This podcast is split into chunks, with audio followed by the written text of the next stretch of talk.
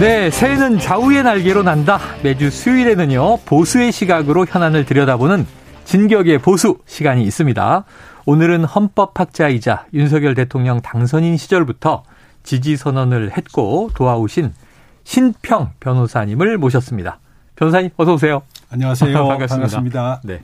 자, 헬마우스 임경빈 작가가 오늘도 진행을 돕습니다. 어서 오세요. 안녕하세요. 아, 이게 저희가 일부에 오평이 있어요. 오평. 그리고 저는 최평이에요. 아, 예. 네, 평론가를 줄여서. 아, 예. 자, 신평 변호사님은 신평 본명이십니다. 네, 평론가를 줄인 말이 아니니까 착각하지 마시고요. 자, 본격적으로 시작해보죠. 조금 전에 5.18 진상조사위원 전남대 김희송 교수 인터뷰가 있었는데, 자, 헌법학자시니까 5.18 42주년 좀 어떻게 느끼고 계세요? 어, 5.18의 그 의미는 어, 아무리 뭐 강조해도 지나치지 않죠. 네. 어, 제가 한 몇 년 전에 그5.18 묘역에 참배를 한 일이 있습니다. 아, 네네. 어, 당시 그 어둠이 깔리는 묘역에서 음. 어, 제가 무릎을 꿇고 어, 참배를 했는데 어, 그때의 그 선연한 느낌, 뭐 음. 그것을 뭐 저는 그 평생에 잊을 수가 없는 거죠. 아. 어, 그뭐 울음이 터져 나오려고 네. 하는 그, 어, 것을 막, 어, 뭐 억지로, 음. 억제를 하면서 어, 5.18의 그 정신을, 어, 어, 이, 새겼죠. 음. 뭐 이런 그, 것들이 그 광주에 계시는 분들, 분들만, 분들 뿐만 아니고, 음. 어, 어쩌면은, 어, 우리 국민 어, 전체가 어, 공유해야 하는 그런 의식이라고 생각합니다. 네, 알겠습니다. 이건 우리 국민 전체 의식이다. 자, 5.18 민주화 운동 당시에 개인적인 일화가 있으시다고 들었어요. 어떤 겁니까? 어, 뭐, 개인적인 일화가 뭐, 그 중요하겠습니까만은, 뭐, 여기서 뭐, 잠깐 말씀을 드리자면은, 네. 어, 제가 요번 그 대통령 선거에서 그 거의 어, 모든 중요한 사실들을 미리 예측을 해서 다 맞췄다고 아. 그런 정평이 나 있죠. 네네네. 근데 그 당시에도 제가 5.18이 터지기 한 얼마 전에 어, 당시에 그, 어, 그, 저는 5월 17일 저, 저녁 아니면은 어. 5월 18일 아침에 걸쳐서 어. 모종의 군사적 그 변란이 일어난다고 어. 그, 그는 그, 저, 확실한 어, 정보를 네네. 얻었습니다. 그때 청년 시절이셨잖아요. 그렇죠. 그 네. 대학원생 시절, 시절이었는데 어, 그, 그 당시 그 한흥상 어, 교수님이 그 동교동계에서 그 중요한 위치를 어, 점하고 네, 계셨죠.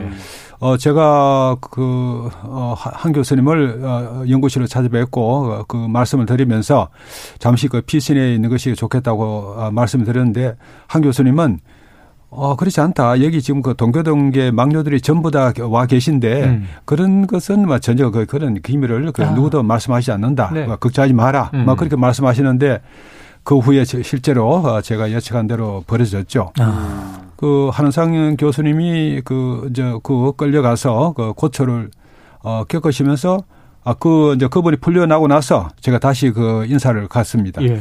그래서 하는 말씀이 그 그 이 구검대에 있던 동안에 음. 아그 신군이 어떻게 그것을 정확히 그 어. 파악을 하고 있는지 내내 막 궁금하셨더랍니다. 네, 네, 네. 아, 이게 굉장히 중요한 대학원생 시절부터 예. 분석력이 뛰어나셨다는 야, 당시에 민주화의 봄 시절이었는데 그렇죠. 동교동계도 예측하지 못하던 걸 예, 느끼셨던 예. 것 같습니다. 자, 그로부터 이제 지금 42년이 지난 거예요.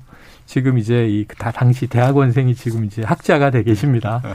자, 민주화 운동 42주년 기념식에 윤 대통령의 기념사 일부를 듣고 오겠습니다. 우리는 42년 전 자유민주주의와 인권의 가치를 피로써 지켜낸 5월의 한거를 기억하고 있습니다.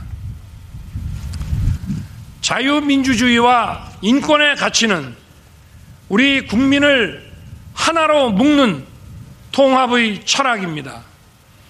그러므로 자유민주주의를 피로써 지켜낸 5월의 정신은 바로 국민 통합의 주춧돌입니다. 5월이 품은 정의와 진실의 힘이 시대를 넘어 영원히 빛날 수 있도록 우리 함께 노력합시다. 네, 자, 기념사의 일부인데요. 이 자유민주주의를 피로써 지켜낸 5월 정신은 바로 국민통합의 주춧돌이다. 자유민주주의와 인권의 가치는 우리 국민을 하나로 묶는 통합의 철학이다. 요 대목이 원래 초안에 없었다고 전해집니다. 보도에 따르면 이거 윤 대통령이 직접 추가한 부분이라고 하는데 자 각별하시니까 음. 어떤 의미를 담았다고 좀 해석해 주시겠어요? 어, 윤 대통령이 그, 어, 그 자주 그 쓰는 용어 중에 어, 자유민주주의 하는 음. 어, 그 표현이 많이 들어가죠. 네네. 어, 뭐, 그, 이것은, 어, 윤 대통령의 그 개인적인 그 확고한 그 소신이자 철학이라고 생각합니다. 음. 막 저로서는 막 이런 그, 어, 그 소신과 철학을 가지고 어, 그, 아무쪼록 그윤 대통령이 그 통합의 음. 그 대통령이 어, 되었으면 하는 바람을 가지고 있죠. 음. 어, 저는 그 과거부터 그 윤석열이라는 어, 사람이 어, 어, 한국에서 그 어떤 그 분열의 정치를 끝내고 음. 통합과 계획의 대통령이 될 것이라고 뭐 저는 그 예측을 했습니다. 네네. 뭐 그런 면에서 뭐 이런 어, 말씀도 하시는 것이 아닌가 네 생각합니다. 아 예측을 너무 잘하셔서 다음에 따로 좀 찾아뵐 시간을 따로 찾아뵐 시간을 여쭤야 될 것 같고요. 자, 이, 자, 임 작가님. 네. 내각과 비서실, 그리고 국민의힘 의원 다수가 오늘 기념식에 참석했잖아요. 네. 보수 대통령 최초로 광주 민주의 문을 통과하기도 했습니다. 음. 자, 오늘 좀 온라인 댓글 민심들은 어떻게 보입니까? 일단 뭐 여야를 막론하고 오늘 방문에 대해서는 칭찬하는 목소리가 높은 거랑 음. 좀 비슷한데요. 온라인에서도 이 진보 진영 내지는 보수 진영을 막론하고 온라인 네. 커뮤니티 이용자들이 대체로 오늘 그 방문 자체에 대해서는 호평하는 목소리가 좀 많았습니다. 예. 다만 이제 뭐 세부적으로 보면 조금 차이가 있는데 예. 어, 이제 윤석열 대통령을 이제 지지하는 사람들이 음. 이제 많은 보수 커뮤니티 쪽에서는 특히 마지막 그 연설의 마지막 대목 음. 우리 모두는 광주 시민입니다. 아. 라는 이 대목이 이제 특히 좋았다. 아. 이 반응들이 좀 많이 보였고요.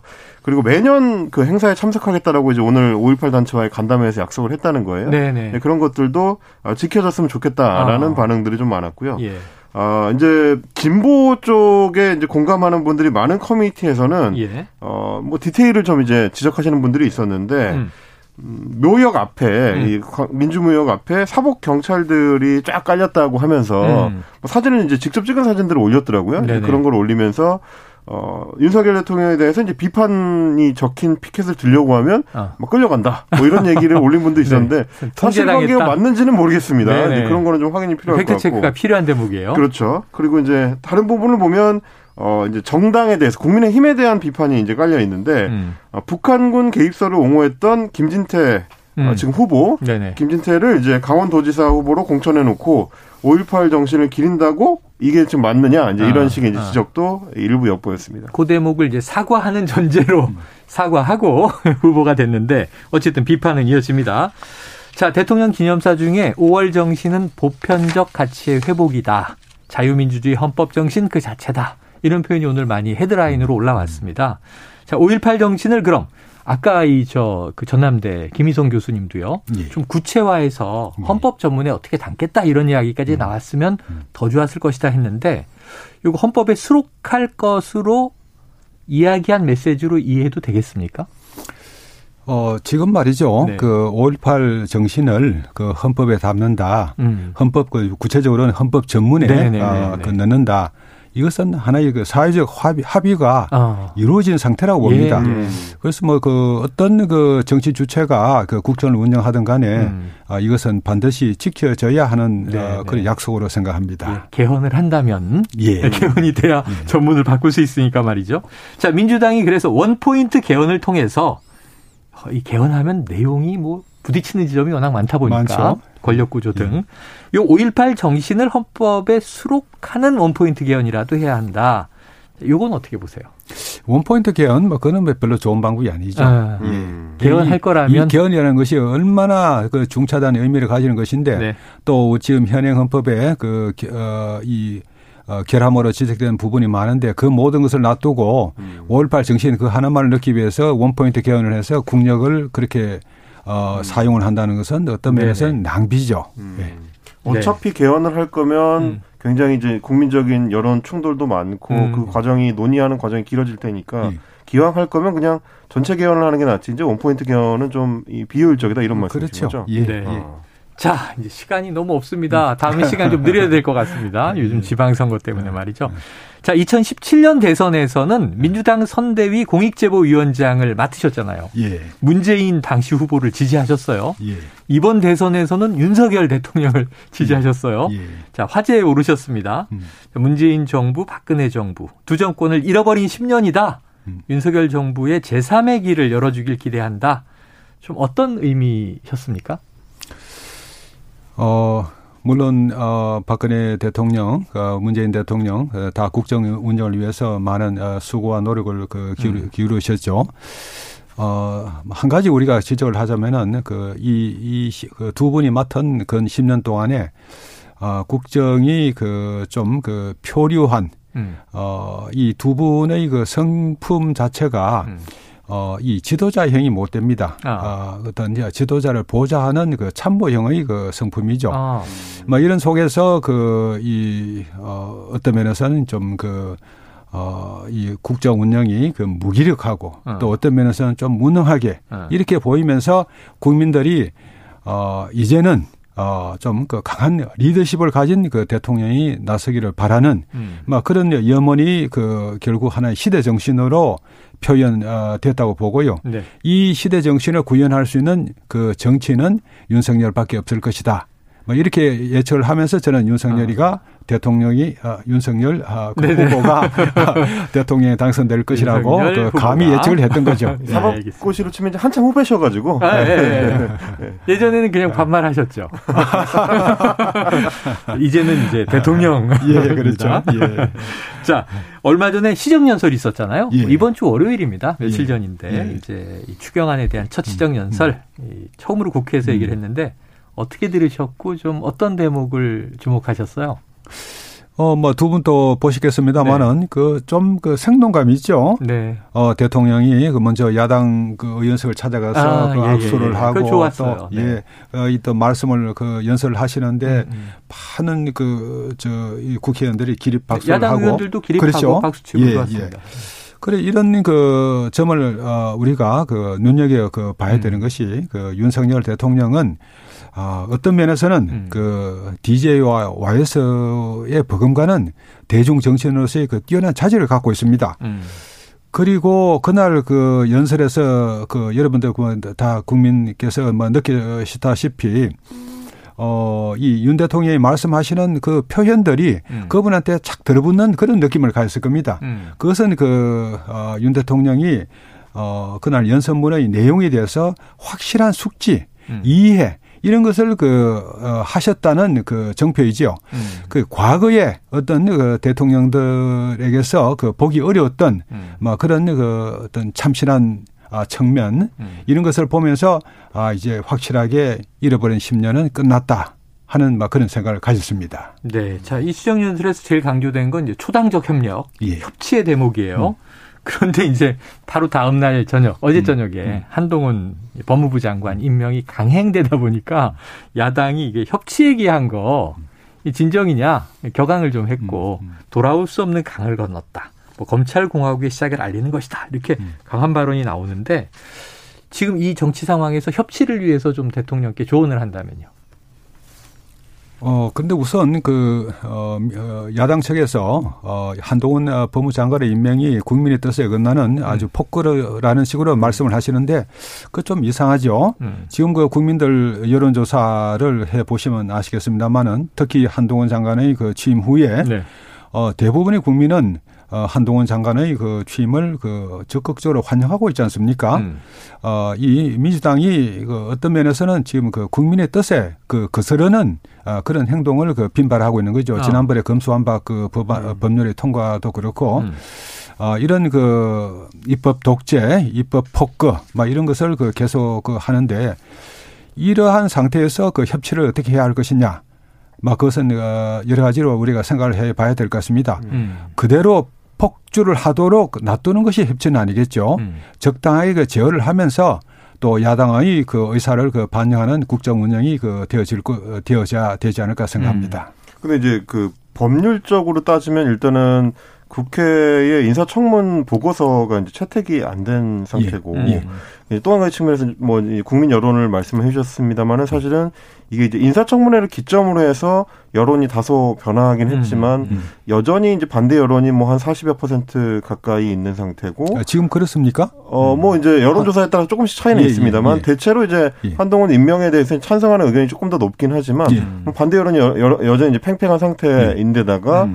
또한 가지 문제는 민주당이 인사청문회에서 잘하고 못하고 하고는 별개로 어, 제기된 의문들이나 의혹들에 대해서 이제 충분한 해명이 됐느냐. 특히 이제 음. 뭐 딸의 그런 어떤 뭐 소위 말하는 스펙 쌓기 의혹과 관련해서는 해명이 충분히 되지 못한 음. 측면이 있는 것 아니냐. 이게 이제 야당의 실력과는 별개로 그 부분에 대해서 이제 문제 제기를 하는 분들이 음. 있어서 그렇습니다. 그런 점에서는 상당히 아쉽죠. 네네네.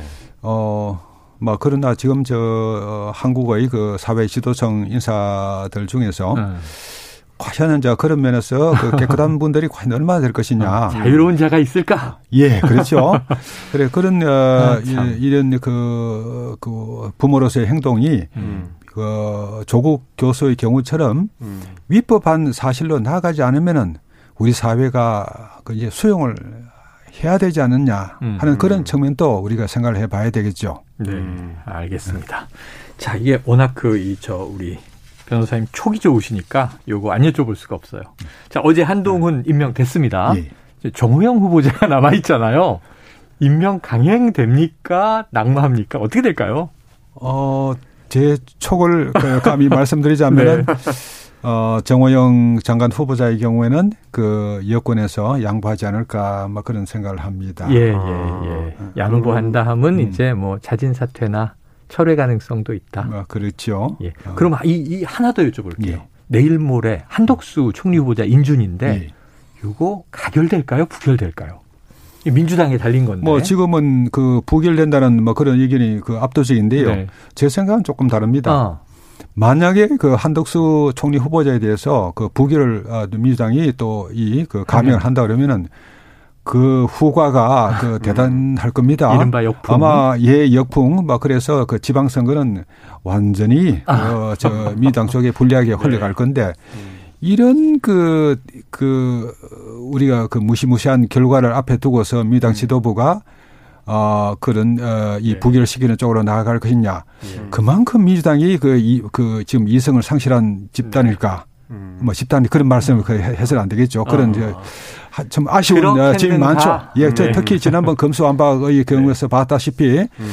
아, 그런 그 폭거를 그 해나가는 그런 예, 돼서 이제는 조금 자제하지 않을까 음. 하는 그런 기대를 갖고 있습니다. 알겠습니다. 아, 이제 흥미진진해지는데 음. 시간이 다 돼버렸어요. 다음에 예, 또 모셔야겠습니다. 예, 예, 왜냐하면 이재명 후보와도 또 각별한 인연이 있으셔서 예, 예. 지방선거 들어봐야 되거든요. 아, 이게 성함도 저희 프로와 딱 맞으시고. 예. 네, 꼭 다시 모시겠습니다. 감사합니다. 자, 지금까지 진격의 보수 신평 변호사 임경빈 작가와 함께 했습니다. 두 분 고맙습니다. 예, 감사합니다. 감사합니다.